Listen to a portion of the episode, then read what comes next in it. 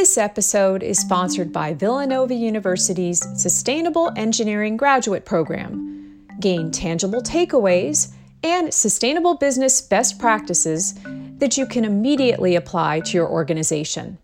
Offered online and on campus.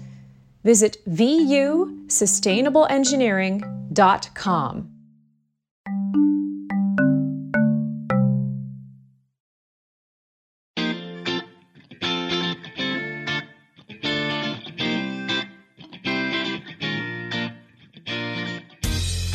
From GreenBiz Group, welcome to this week's edition of 350. I'm Joel Makower, still social distancing here at home in Oakland, California. On this week's edition, the state of the sustainability profession, the current climate for climate aligned investing, how banks could support the transition to a low carbon economy, and reimagining capitalism in a world on fire. We are keeping our cool this week on 350.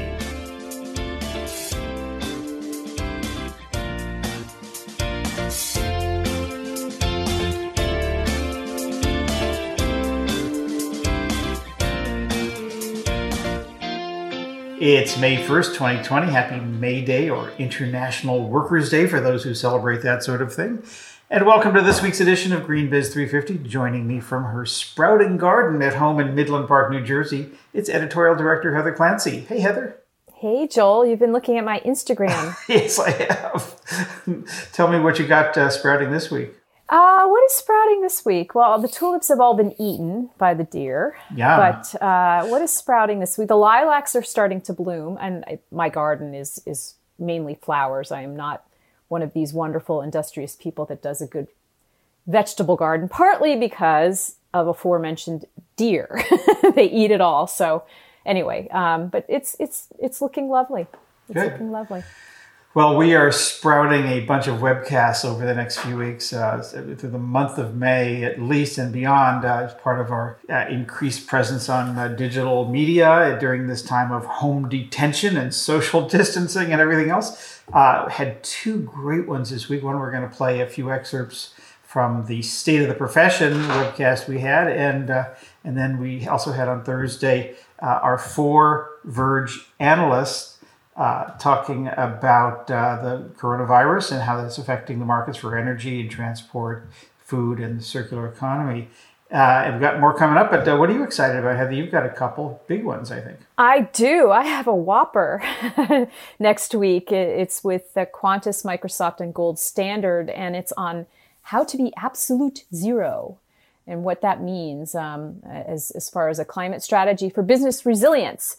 And we have I, am afraid to mention the number because I don't know what it'll be when we actually go live, but I know it's more than 3,000 registrants. And uh, that's a whopper of a webcast. I think that's the most that we've ever gotten, although we have uh, a number, like including the, the ones we did this week with over 2,000. But uh, yeah, just people uh, love hearing from us on, on these things. And, uh, you know, I have to say, we produce some pretty good webcasts. Uh, I, I, keep watching them. I, I, I, just watched one this week on the publishing industry. And, you know, people forget to turn on their mics and they're, can you hear me? And is, is anybody, are you seeing my slide? And, you know, it's just, it's still kind of amateur hour in a lot of these uh, companies. And I like to boast that our team is so nailed down, buttoned down when we do these things. Um, then you have uh, uh, another one on climate tech, right? This is climate tech. Uh, it's sort of the virtual event version of the story that I did for Earth Day on climate technologies, everything from agricultural uh, technologies, precision agriculture, and so forth, to carbon removal and clean transportation methods. Uh, there, there is no shortage of activity happening. There was at least five funding announcements in the past week that I'm aware of, including a $100 million C round, Series C round for a company called Pivot Bio. They're working on alternatives to synthetic fertilizers. So lots of action, and I've got two terrific venture capitalists who will be joining me and, and more to come. But the, the, the folks I've got confirmed are Nancy Pfund from DBL Partners. She was an early investor in Tesla. And Andrew Beebe from Obvious Ventures. So two great friends of ours who who have been in this for a long time, and I'm looking forward to this conversation. It's very exciting. Yeah, that should be great. And I'm excited about my conversation one on one with John Elkington, who is uh, my friend and mentor, and just one of the great, great voices in this in in this field for a long, long time. Um, and uh, started the consulting firm in 1987 called Sustainability. Coined the term triple bottom line in the 90s. He's uh, and this is the occasion of his 20th book called Green Swans, and we're just going to go at it and talk about where things are going. He's always insightful. The other insightful person is another uh, one we're doing uh, with Suzanne Shelton and the Shelton Group on fringe consumers. These are the consumers at the you know sort of at the fringe of thinking, but whose ideas uh, eventually become mainstream. And we've seen some of that uh, recently. Just you know the the rise of, of, of Zoom and, and a lot of those things that you know people were talking about, but took took something a catalyst to make things happen. She's going to look ahead and reveal some new consumer research on what consumers are thinking and where this might be leading into some new fringe ideas going mainstream. And then finally, there's the uh, Circularity 20 Digital, uh, a half day event that we're doing uh, on the days that were going to be the original Circularity Conference in May, May 19th in particular. Uh, but uh, that conference is now moved to August. But we're doing this half day event. It's all free, as is all of our webcasts. Uh, there's going to be several great panels. I know you're moderating uh, at least one, as am I. And some breakout discussion groups, panels, and tune on to all that. We'll put the links to all of these in the page for this week's webcast, or you can always go to greenbiz.com slash events slash webcasts. And with that, let's turn the page and go over to our week in review.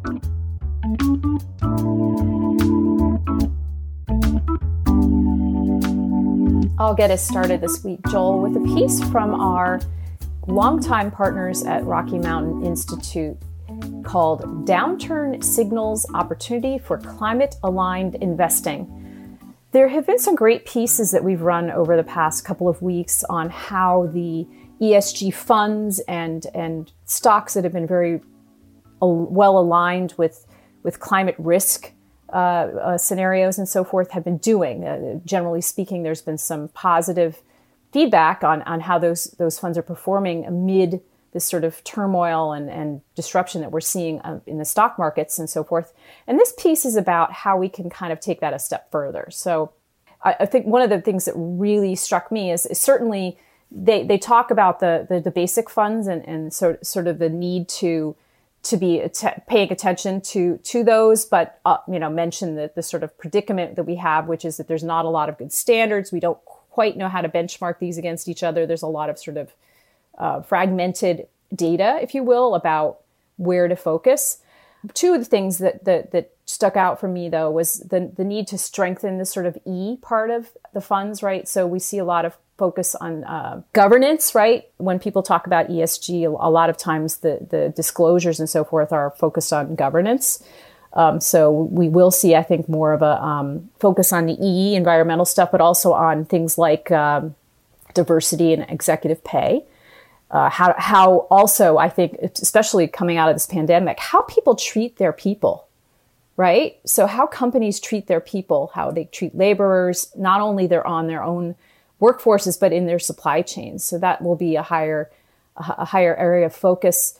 And then as we move into the recovery, how how do do the stocks um, align with with decarbonization, right? So as as we come out of this, there will be more attention on just what those plans are. So I think that this this this offers a nice uh, look at, at what's possible and and some of the movements that are already happening. What what are your thoughts on this one? Yeah, it's uh, great to see that uh, climate investing and climate risk is aligning with uh, ESG and Wall Street investors, and, and it's all become one big thing. It's not sitting off to the side like it used to.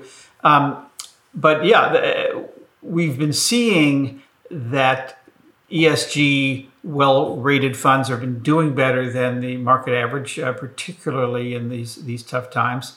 And as a result, some of the ETFs, the exchange traded funds that uh, focus on ESG, uh, uh, keep attracting assets. They've been growing and growing. Uh, they, have reached $14 billion no no end in sight on that, even in this down market.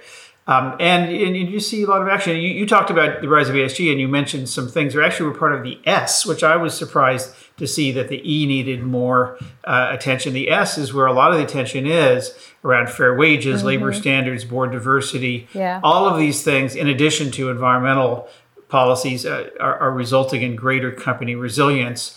And then we have the R word showing up, the resilience being a, a huge factor right now as companies are trying to stay afloat, trying to keep people employed, trying to keep their customers engaged, and wanting to be there when when this recovery finally starts to, to, to ramp. Um, and that's you know we're seeing uh, every everyone from from Ford to some of the airlines and and Macy's that are just either you know now selling junk bonds or thinking looking at bankruptcy. So this is not a done deal at all. We have a lot of companies. Uh, I think a lot of the economic carnage, frankly, scares the heck out of me as much as the um, as the health stuff. I think that's that's getting under control. We're sort of figuring that out, but there's so many risk factors in, in the financial side, uh, uh, not just in company bankruptcies and you know trying to you know, regain customers and, and, and, keep the bills paid and the lights on, but this credit bubble. I mean, we're seeing the stories now about now that people are deferring uh, their rent and credit card and car payments um, uh, and, and mortgages uh, for a month or two or question mark. We don't know how long.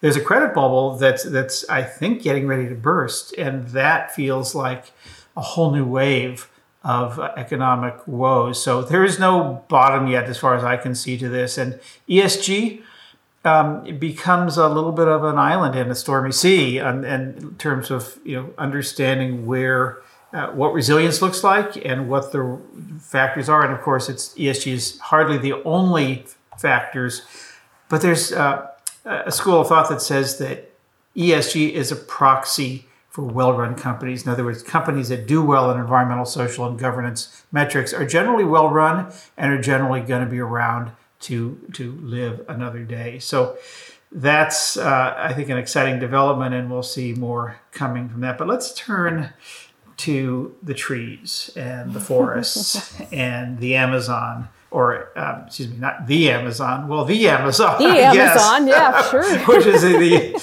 the, the company up in Seattle, not the forest in South America. Um, but they have committed in sort of a weird convergence, I guess, uh, at least conceptually, uh, Amazon's committing to to do more work in forests and protect trees. And uh, you wrote that story, Heather. So what's going on? But it's not in the Amazon. Uh, it's actually yes. This is part of their hundred million dollar Right Now Climate Fund, which they established last year, um, and it is focused on nature based solutions. So last year they said that they would devote that much money to nature and, and specifically to help them figure out how to take down some of their carbon, right? But um, this is not a tree planting commitment. This is a tree preserving, protecting commitment. And it's a $10 million grant, so part of that money, that will go to funding programs in near me, actually, in the Appalachian Mountains, uh, Pennsylvania, Vermont. And the idea is to help a couple of organizations that are that are working with uh, family-run forests. so so like land that's owned by family families and i didn't i did not know this statistic it's pretty astounding families or individuals own close to 40% of all us forests so it's like 90 million acres many of them are struggling to keep maintenance going on those forests because of taxes and, and so forth um, and being squeezed by larger landowners. And so Amazon decided to help put its money toward carbon programs, uh, specifically a, a, a, marketplace that's being built to help family tree farmers. Um, and so this is a, a really intriguing program um, that they've that they've come out to, to fund. There's actually two programs. One is run by the American Forest Foundation, and that's the one down near me in Pennsylvania and there's a second one called the Forest Carbon Co-op, and it's uh, up in Vermont, and it's it's helping slightly larger uh, farms in, in in trees and up in in that state. So it's a it's an interesting uh, it's an interesting program, and I really love the fact that it's focused on, if you will, the small guys, that, that, that have, could have a big impact. Yeah, that's a really interesting statistic. I had no idea about 40% uh, being owned by sort of mom and pops, but I also didn't don't think about forests needing maintenance. Uh, that doesn't that just struck well, me as, as interesting. Uh, what can yeah. you tell us about that? Well, so here's the thing. I mean, if you if you think about it, um, as trees grows, and I have this I have this kind of conglomeration in my own small backyard, actually. Uh, as the as trees grow and as as the the saplings begin to grow, the if the low value trees, if you will, the ones that are crowding out the, the, the older ones, need to be cleared and they need to be they need to be uh, thinned, if you will. So there's a lot of things that you can do on on properties as, such as thinning trees, uh, also keeping out invest, invasive vegetation and so forth that that promote the habitat and that also, uh, you know, the, the idea here is to help fund those efforts so that the, the, the people that own these forests can keep the, the higher growth, the higher value trees, like the big old growth trees from being cut down. So they don't, they, they don't want to have to, to cut them down. But right now, a lot of these farmers are cutting them down because they need the money. Um, and, and, and frankly, a lot of them have really good forest forestry stewardship practices already, right? The, the, one of the women that the one of the people that I wrote about is Susan Benedict, and she's been working. She's been certified to to certain standards for for quite a long time. The American Tree Farm System since 2002, but as she's been getting squeezed by by larger uh, mills and and and the the sort of larger forests out there, she's been having a harder time uh, not cutting down the big trees. So this fund uh, and what what uh, the American Forest Foundation is doing is trying to put together uh, a carbon marketplace so that these farmers get credit for for these um, for these commitments. So they so they're going to be able to sell these credits. Eventually, Amazon will benefit from those from those removal credits. And so that's that's the that's the notion. That's the notion behind this. Interesting stuff. Well, let's move over from trees to uh, sprouting green growth of the sustainability profession. This week, we published our biennial State of the Profession report, put together by our colleague John Davies, Vice President and Senior Analyst at GreenBiz Group. And it looks, uh, based on some research that he does globally with uh, sustainability executives at uh, companies large and small, uh, looks at um, uh, salaries and reporting relationships and headcount and resources and trends in terms of any number of things, uh, sort of looking at, well, the state of the profession. Is it interesting? We had a webcast uh, on that this week. We'll play some clips from, from that in a minute. Uh, he fielded the research in the last couple months of 2019. So this is before we knew that we were going to be where we are, uh, social distancing and all of that, and let, let alone the uh, recession and everything else. And so uh, we talked a little bit about in the webcast what that looks like since, but but the trends were pretty good actually in terms of uh, uh, fairly, you know, optimist, optimistic about how far the profession had come and the number of companies that had a dedicated uh, sustainability department, um, and how many of those companies are planning to add to the sustainability team's headcount. Um, so I think there's, and just the, the purview, there's a lot more uh, effort, at, sort of to my earlier point about the S in ESG of sustainability folks, not just looking just looking at environmental, but also at the social dimensions. In the past, some of those had been uh, in other departments, but now a lot of that's consolidating uh, in the sustainability department. So there's some really positive trends uh, going on here. What did you see in this report, Heather?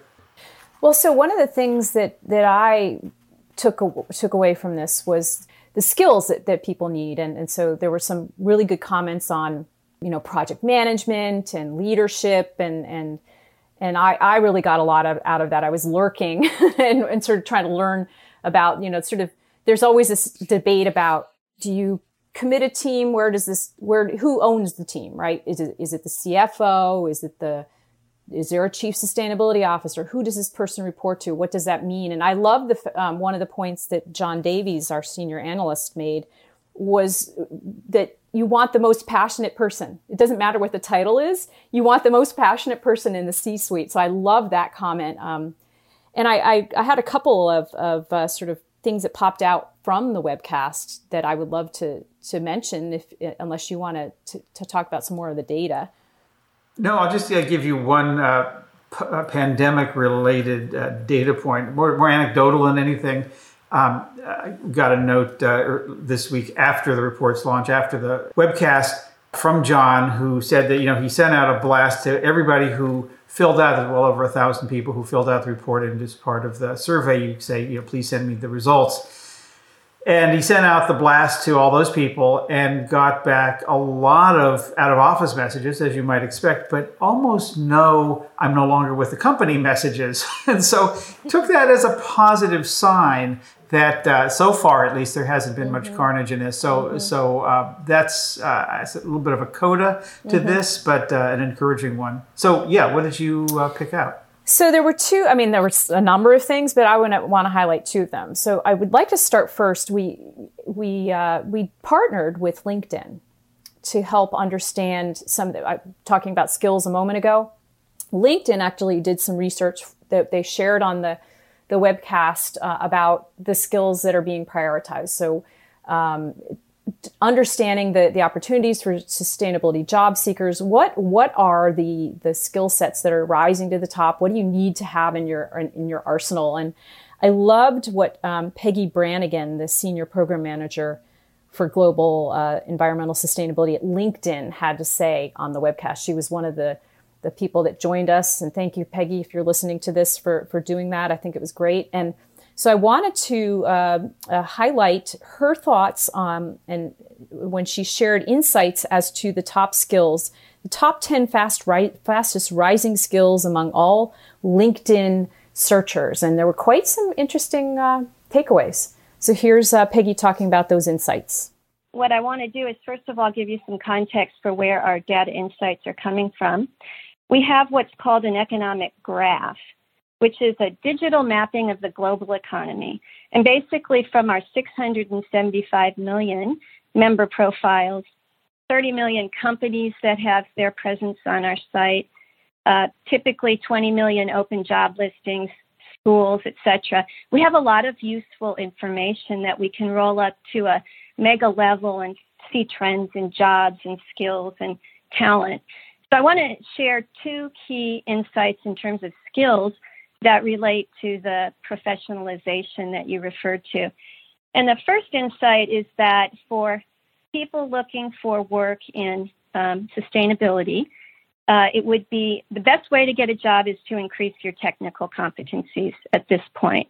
Because what we saw is that the fastest rising skill for sustainability professionals is data analysis. It rose by 18% over the last year, far and beyond more than any other um, skill. But some of the other related skills that are also increasingly important are engineering, project management, research, green building, and then some soft skills, and in particular, leadership, which will probably become even more important as we move out of this pandemic. The second data insight that I want to share kind of casts a wider net, and you can see on the screen the um, top 10 fastest rising skills amongst all LinkedIn users. So that's excluding the sustainability professionals. That's everybody else. The fastest rising skills, four of the top 10, have to do with sustainability. So you can see circular economy, corporate sustainability, environmental monitoring, EHS. So I think that should be encouraging for people see- seeking jobs that want to go green because what we've really seen is that job titles like mine, sustainability professional, um, with that in their job title are, are rare. But what we're seeing is there's a greening across all other job functions. And so increasingly, responsibilities for environmental management are going to be spread across an enterprise. And probably in the future, job postings are going to call on people with more and more sustainability skills. One of the confusions that came out of that clip, Heather, was that uh, Peggy put up this list of, of 10 skills, uh, not all of which were about sustainability. This is just the you know, skills that uh, people were looking for. And, uh, and, and so there's a lot of confusion in the webcast saying, well, what does this particular one have to do with sustainability? It doesn't seem to be a sustainability related thing. And so there was a little confusion there. But the point is that of all of, among the top 10 skills, there are several related to uh, what we would call sustainability, even if the job titles aren't necessarily that. Mm-hmm, mm-hmm, mm-hmm. So one of the things that I and of course you, you had to ask this question. You you mentioned at the beginning of this segment that the data was, you know, the research was done before everything sort of went to hell in a handbasket. Um, so we don't, the data doesn't doesn't reflect the effects of the pandemic. But you did ask that question, of course, on the on the webcast during the Q and A session, and and I would love to now play a clip that that reflects the thoughts of all of three of the participants. So we've already mentioned John Davies and Peggy Brannigan. The third person that joined you was Ellen Weinreb, our longtime columnist and, and of course, um, a, a well respected sustainability and ESG recruiting expert. Her company is called the Weinreb Group. So, um, and I loved all of their thoughts about um, your question about what effect the pandemic might have on on the profession and what people expected sort of in the short term, but also long term. And, and here are some of those thoughts. I think there'll be some definite impacts uh, in terms of in terms of hiring. I don't think we we know a lot. I mean, if you there are certainly companies who had solid balance sheets going into this that you know I've talked to some of them anecdotally and they haven't let go of staff. They haven't let go of employees. In fact, there are reports out of prepaying you know, or bringing payment earlier to suppliers. So I think um, then you've got other examples where you know mass layoffs and you know certain industries are really being devastated. But I think the, the you know I, I tend to take a longer term view of this, and I think the ESG conversation is going to continue to be really very important, and especially the social side. You know, a lot of ESG investors have, have understood the environmental side, GHG emissions, and you know fines for EPA violations. But when you get to the social side, we really haven't come up with all the metrics that we need for that. But I think that that investors are going to be drilling down and looking at post COVID 19 crisis as to what did companies do with their suppliers? What did they do for their customers? What did they do with their employees? And so I think the the S in the ESG is going to get a lot more focus going forward. Peggy, social. is there anything in the in the data that you know LinkedIn is seeing that shows any early indicators about just general hiring or anything?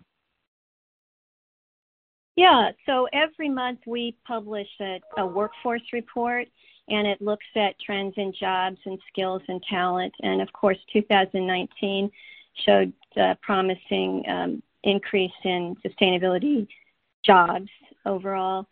The April workforce report from LinkedIn showed a spike in demand in some industries, right, that are at the front lines, and then, of course, uh, negative impacts for many other industries. So I think, you know, part of what we know is that it'll be industry specific.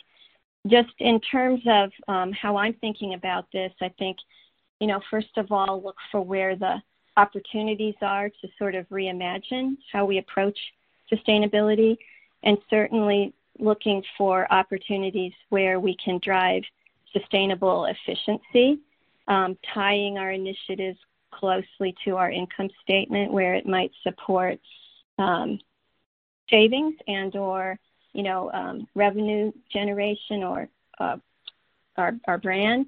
But um, I think one of the key things that I found fascinating was how circular economy had risen to the top in our data. And I think you know that there are a number of employers that are looking at this transition from a linear to a more circular business model because it does drive you know um, an appreciation and a responsible management of, of scarce resources and it pays attention to the whole supply chain. And I think all of those things are going to be critical to sustainability departments um, as they build their programs for, for as we move out of the pandemic. Great. Ellen, anything to add to that? Well, I, I think, yeah, adding to John's uh, I think in terms of the industries, I think pharmaceuticals, tech, telecom, finance are four industries, and and then other in, um, companies like Zoom, the online platforms that support this kind of new new world order. Um, th- those areas are growing, and therefore they're still hiring in sustainability. And then the areas that are hit a lot are, I mean, it's obvious: travel, retail, um, hospitality and restaurants and, and the like. So, um, and then there's also a, sh- a big shift with with supply chains. So, for example, Amazon used to be shipping one thing, and now there's the demand for face masks, and they need to have those um, on on quick supply. So there's an, a big adjustment. Uh, in terms of the number of the jobs, I'm seeing that that in general they're holding, but I, there's definitely a lot of uncertainty and, and concern out there. And you can download the free State of the Profession report from greenbiz.com. We'll provide a link on the page for this week's podcast.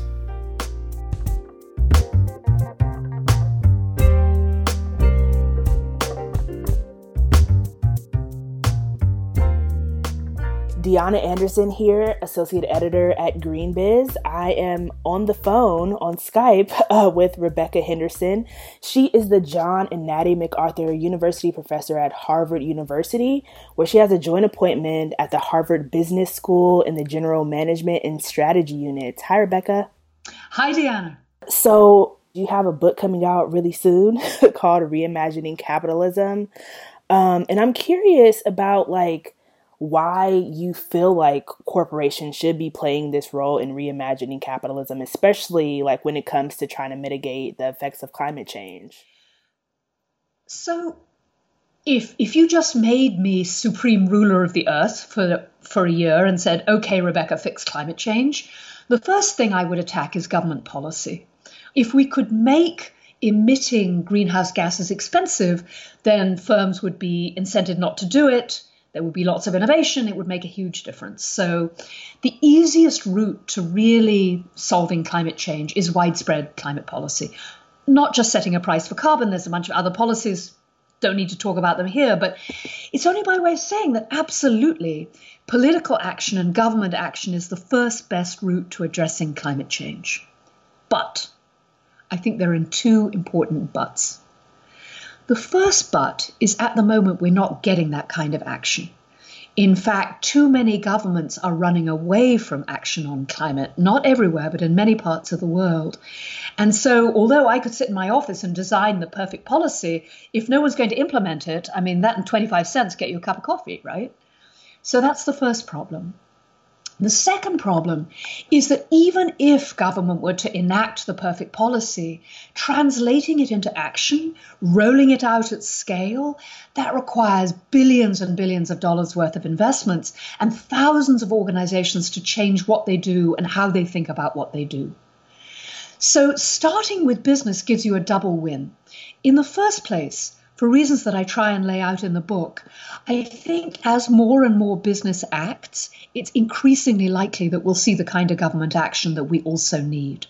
And secondly, as business acts, we learn a ton of things. We learn the new technologies, we learn the beginnings of what this technological transformation is going to look like.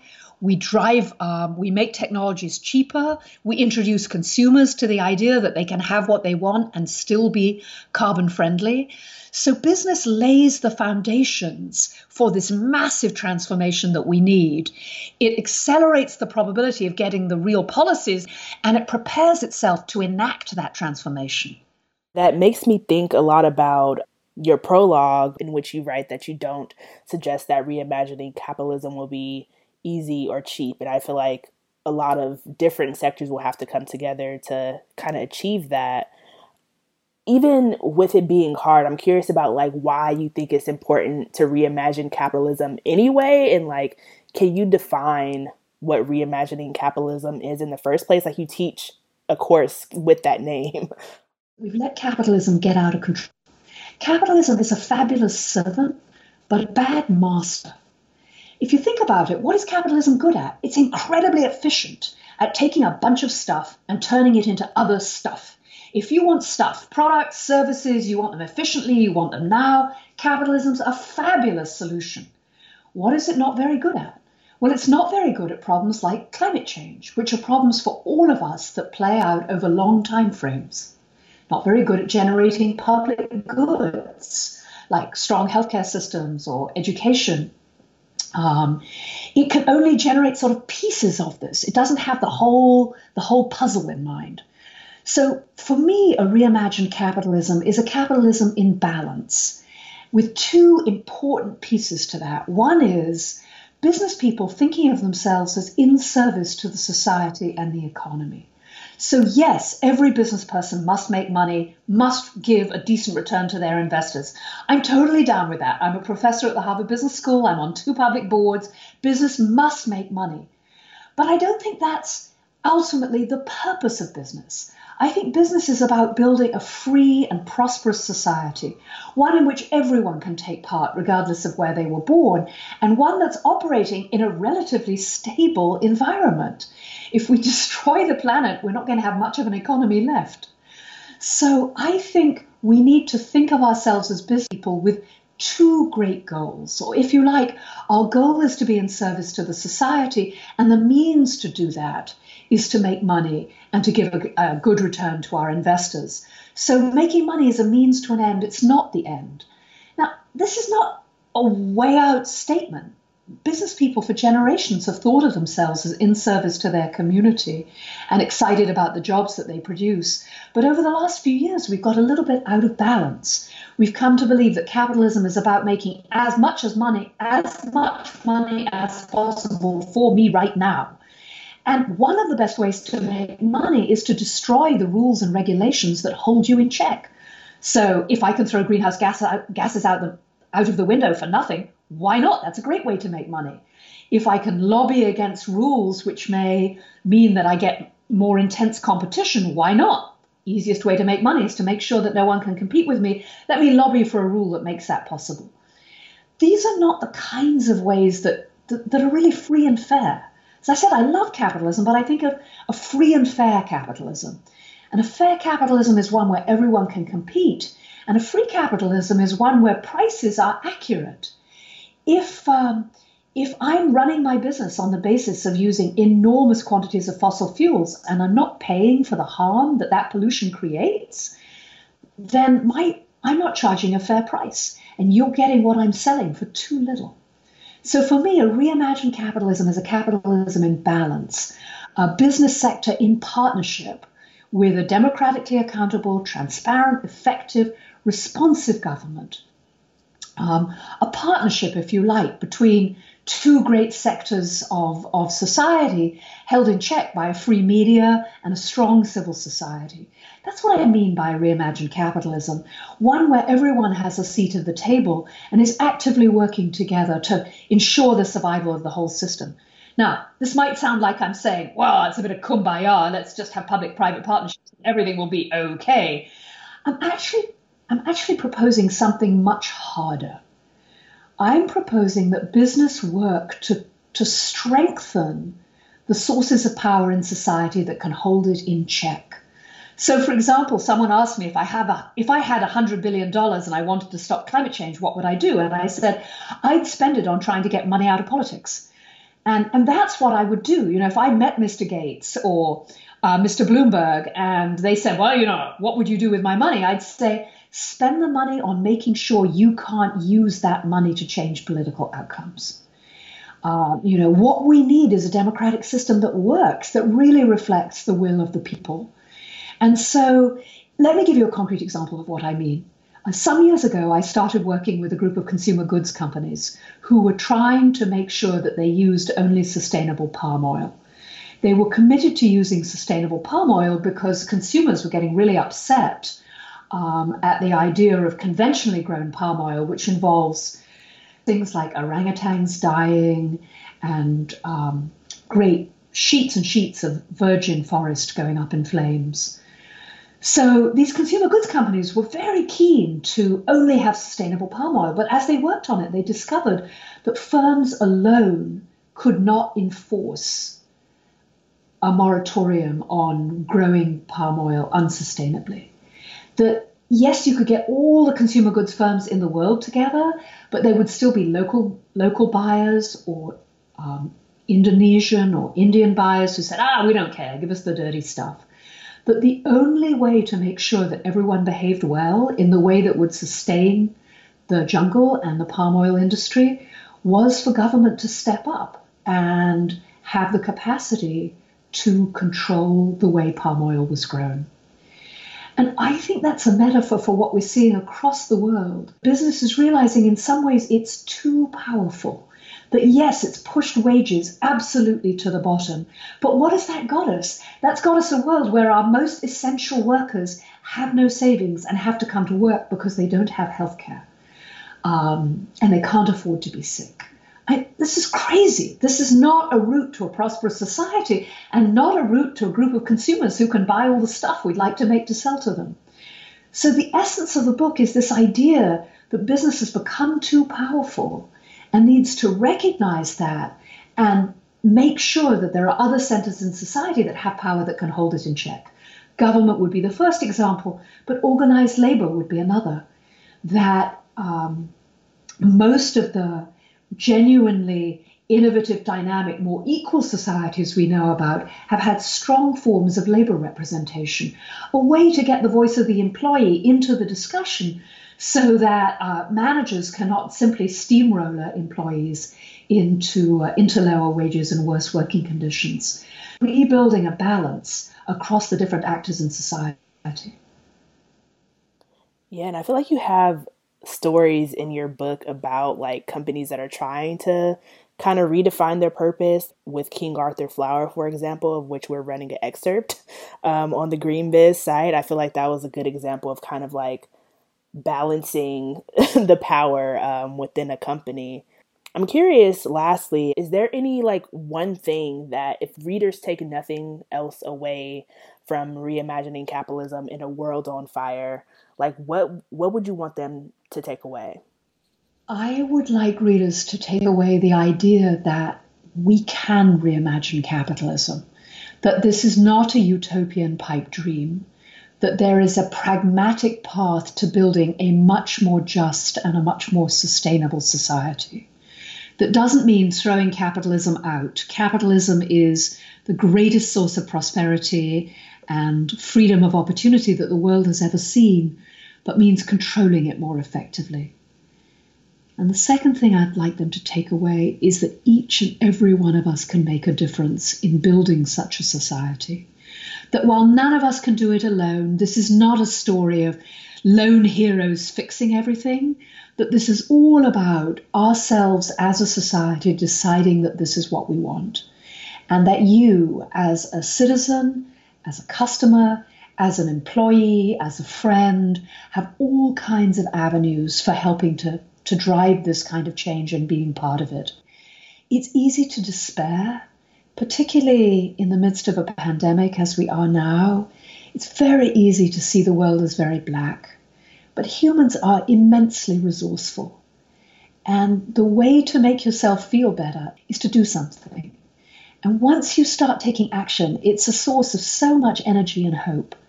Um, so well worth doing. If you if you're feeling a bit down, pick up the mouse and see what you can do. Thank you so much for coming onto the podcast. Thank you so much for having me on uh, on the show, Deanna. I really appreciate it.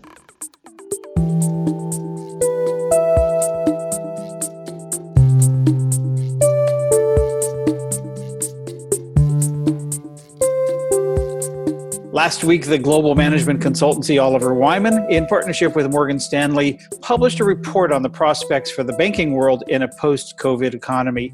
One section covers the role of commercial and investment banks in supporting the transition to a low carbon economy.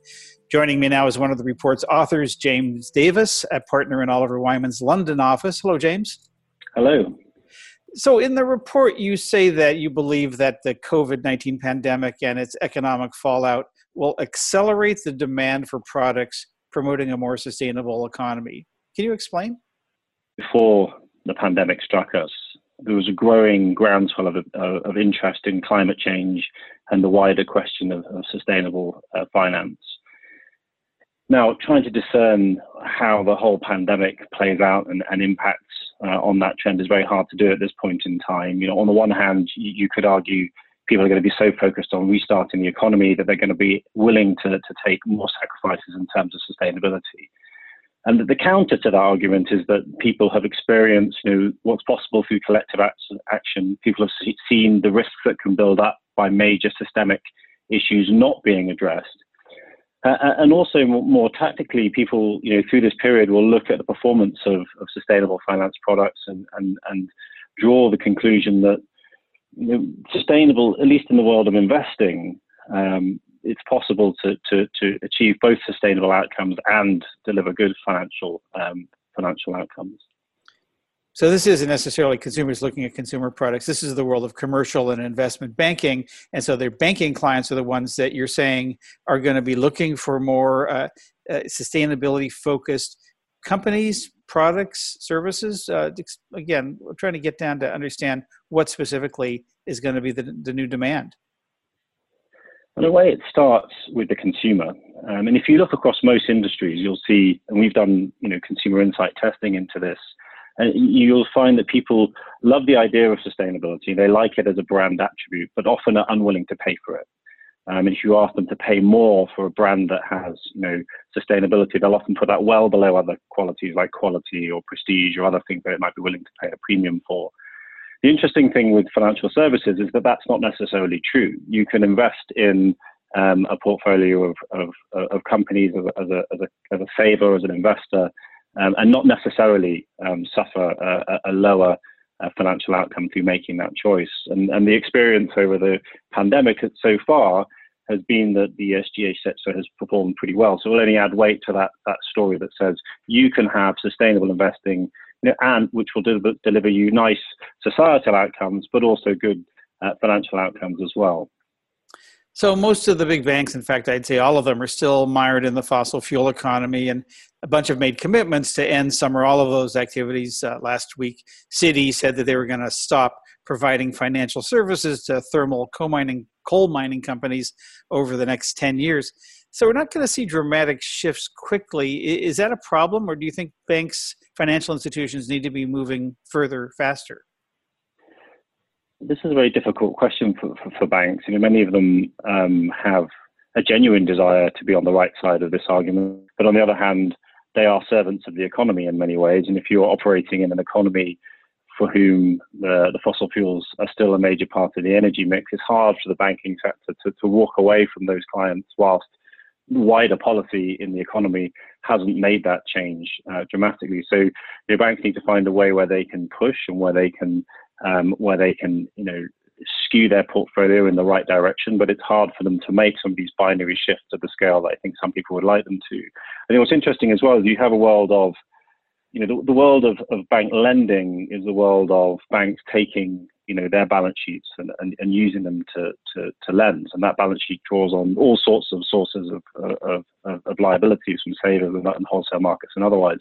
If you go into the capital markets world and the world of investing in, in, in equity and bonds securities, um, you know, fund managers are much more dexterous in how they can put together uh, ESG uh, wrapped um, portfolios and products that, that give savers and investors that choice to say, well, if I really believe in sustainability as a, as a theme, then I can choose to put my, my savings in, in, uh, in those products that support that theme. And that's a cleaner, a cleaner distinction than in banks where the financing side is, is all mingled up and it's hard to say, well, this part of the balance sheet finances green and that part of the balance sheet doesn't.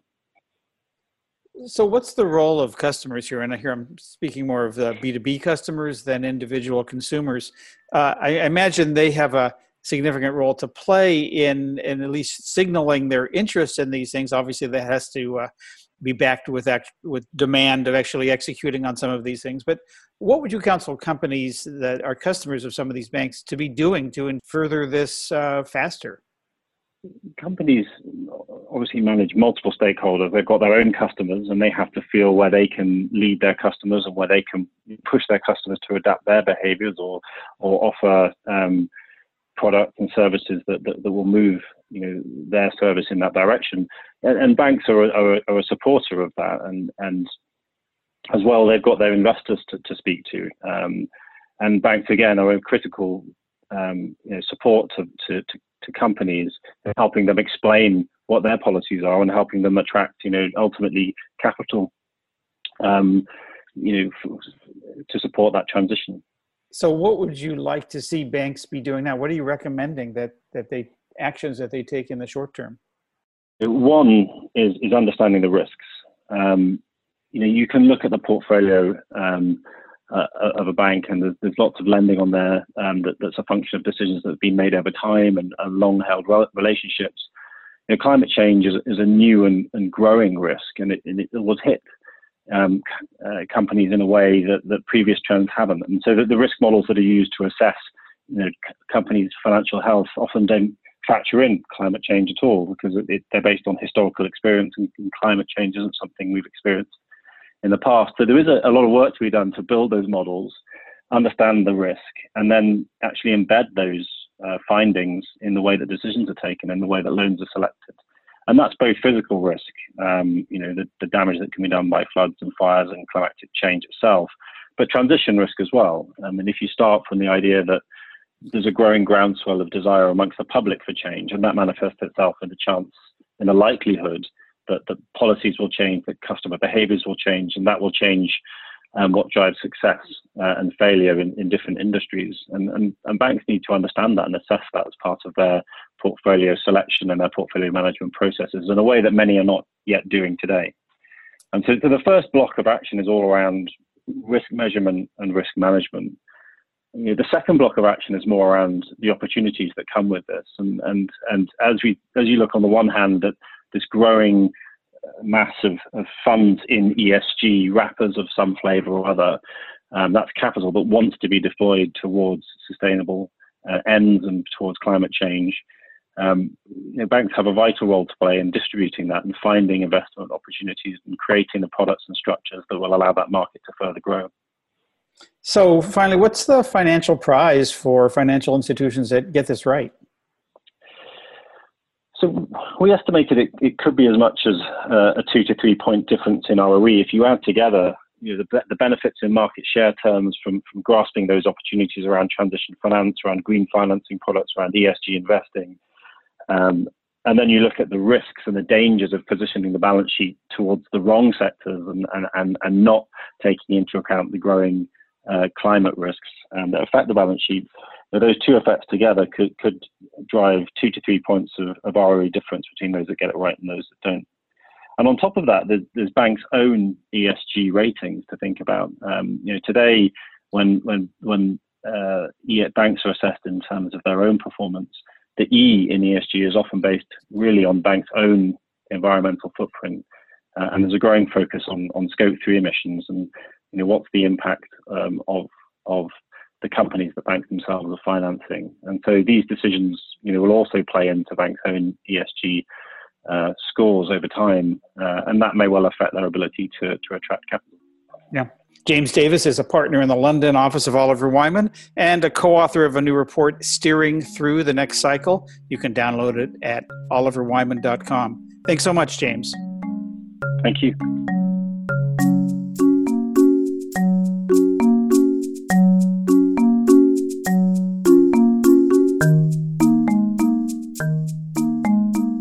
Deanna Anderson, Associate Editor here at GreenBiz, and I'm here with Eileen Mockus, CEO of home textiles company Coyuchi.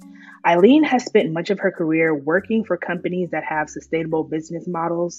For example, she started at Patagonia and also has spent time at the North Face and Pottery Barn before joining Coyuchi as the Vice President of Product in 2011 and then becoming CEO in 2013. Thanks for coming on to GreenBiz 350. Yeah, thanks for having me. It's great to be here. So, before we jump into our main topic today, which is how companies with missions based in sustainability are better equipped to weather tough economic times. I wanted to mention that by the time this interview airs, uh, my story about Coyuchi's circular economy efforts will be up on the site. For any listeners who haven't read the story, I wanted to know if you can share a little bit about how Coyuchi entered the circular economy about three years ago. Absolutely. Uh, we initiated a program that we refer to as Coyuchi for Life. Uh, and it is a sustainable subscription program for our products, which is primarily um, sheets, towels, and, and home goods.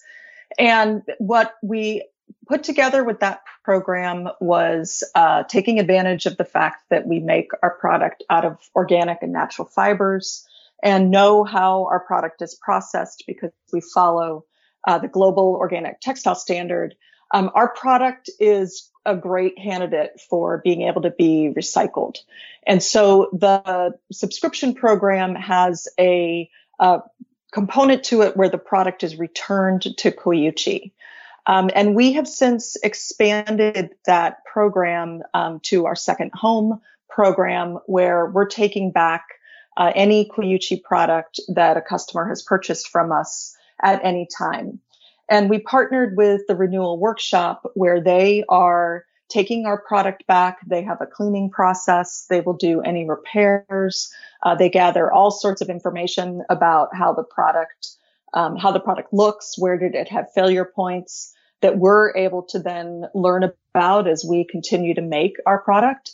And then uh, most of that product is then resold to customers at our one retail store, which is our shop in Point Reyes Station here in Northern California.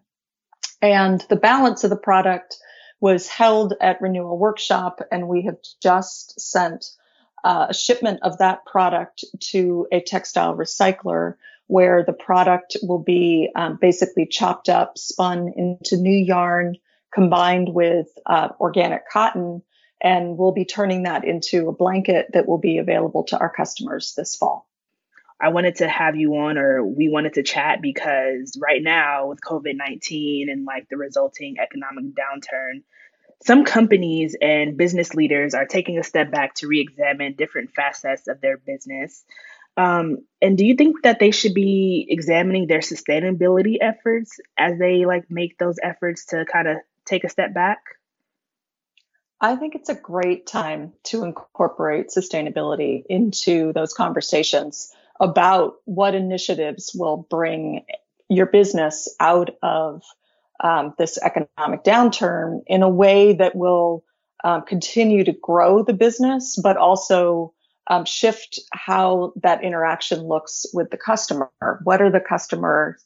What's the customer valuing about your business that you can then combine with a growing sentiment from consumers of continued interest in how brands are incorporating sustainability into their businesses.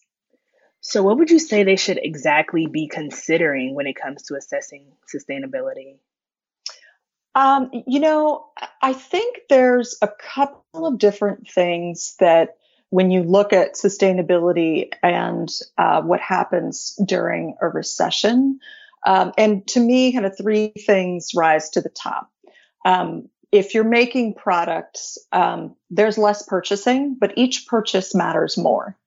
And there's always a common perception that price will rise to the top during a recession. And while price matters, uh, what you see in fashion trends is that classic designs, more neutral colors, um, those gain favor during a recession because the customer is buying for longevity. And I think that leads to this sense of there's more consideration of each purchase and it brings out criteria beyond price. And that's where there's an opportunity to factor in where sustainability could be part of that conversation. Um, the second piece is this growing, uh, the brands customers shop are reflective of their own values. And all indications are that those values now incorporate sustainability. Um, I was just reading a survey that showed that in 2020, roughly eight out of 10 consumers consider the environmental impacts of their purchase. Um, that's pretty much an all time high. And so wanting to make sure that your business incorporates that as you look at your relationship with your customer in the future. And the third piece that I've noticed um, with each economic cycle that I've been a part of while working in retail is that in textiles specifically, the volume of sustainable fibers goes up after each down cycle. And it's going up at an increasing rate with each downturn. And, you know, an example of that is that um, the volume of sustainable cotton um, in a report published by Textile Exchange last year is that it's increased up to 22% of total cotton production. Again, highest point ever for interest in sustainable cotton. And while that may take a step back from how brands have to get through this downturn, it's going to continue to go up again because it's tied into those values of the customer. Can you like share a little bit about how Coyuchi has kind of set itself up for success uh, with respect to like these economic times that we're about to continue to see? Yeah, um, and, you know, it's all still unfolding, uh, so I can't necessarily speak to exactly how we'll fare. But um, when I look at what a sustainable business model needs to incorporate, it's that it will work financially, and part of that model incorporates making a positive change.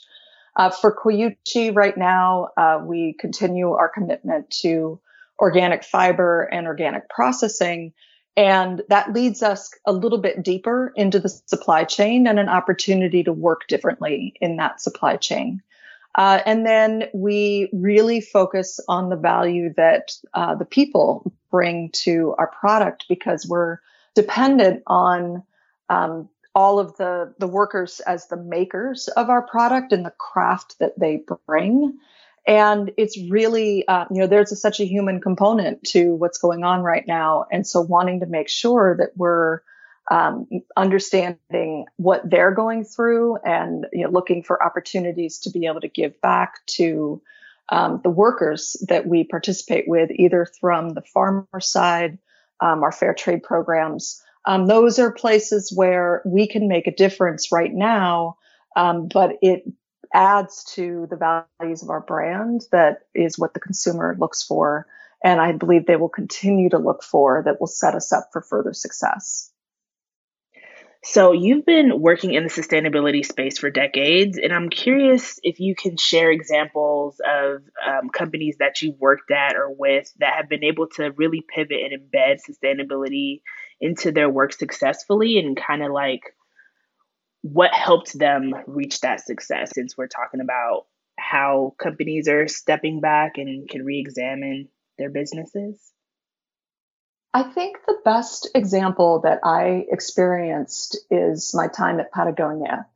Uh, I was there in the early 90s where they were pretty heavily impacted by uh, the recession at the at the start of the 90s, and it really was a, kind of a soul searching time for uh, the owners of the company and the executives at the time and really uh, impressed to see that some of the things that came out of um, that that particular time in their history have only proven to show up more in how the company has behaved over time. Um, so they were forced to lay off a portion of their workforce at the time. And, uh, you know, it was, it was pretty upsetting to be there and, and watch that happen. And I'm always impressed because as I, you know, kind of read about the company now, um, hear Yvon Chouinard talk about uh, that particular time frame and how it changed his view of things um, it really changed how they viewed their business and what they were committed to providing for their customers and, and how they wanted to provide for their employees as well. Um, and so, so that's a really great example of, um, you know, it is a time for assessing um, what what your business, uh, why your business, and what you can bring to the table. And it's um, it's great to incorporate the values uh, that you want to build the business on for the future. So I guess my last question for you is: if there is any like last pieces of advice that you can leave listeners who might be working in companies that are trying to figure out their next steps and how to survive? Uh, I think that one of the most important things is to make sure that you're really looking at your value proposition. Um, why does the customer buy from your your brand, your business, and how do you incorporate uh, those values into your future initiatives? Um, all across the com- the spectrum, companies are looking at how to navigate these unknowns. And I think it's a really great opportunity to build sustainability into any of those initiatives as a fundamental component of the initiative itself. I want to thank you so much for coming on the show. Thanks, Deonna. It's a pleasure to be here, and uh, it's great to talk to you. This episode is sponsored by Villanova University's Sustainable Engineering Graduate Program. Gain tangible takeaways and sustainable business best practices that you can immediately apply to your organization. Offered online and on campus. Visit vusustainableengineering.com.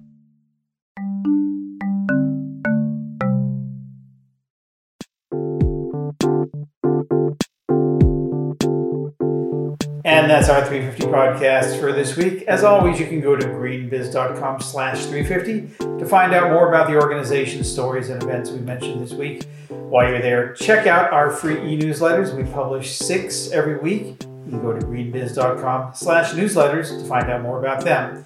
And we love to hear from you. You can email us at 350 at greenbiz.com. Heather and I will be back next week from our respective home distancing perches with another edition of GreenBiz 350. Until next time, from all of us here at GreenBiz Group, I'm Joel Makower. Stay home, stay safe, and as always, thanks so much for tuning in.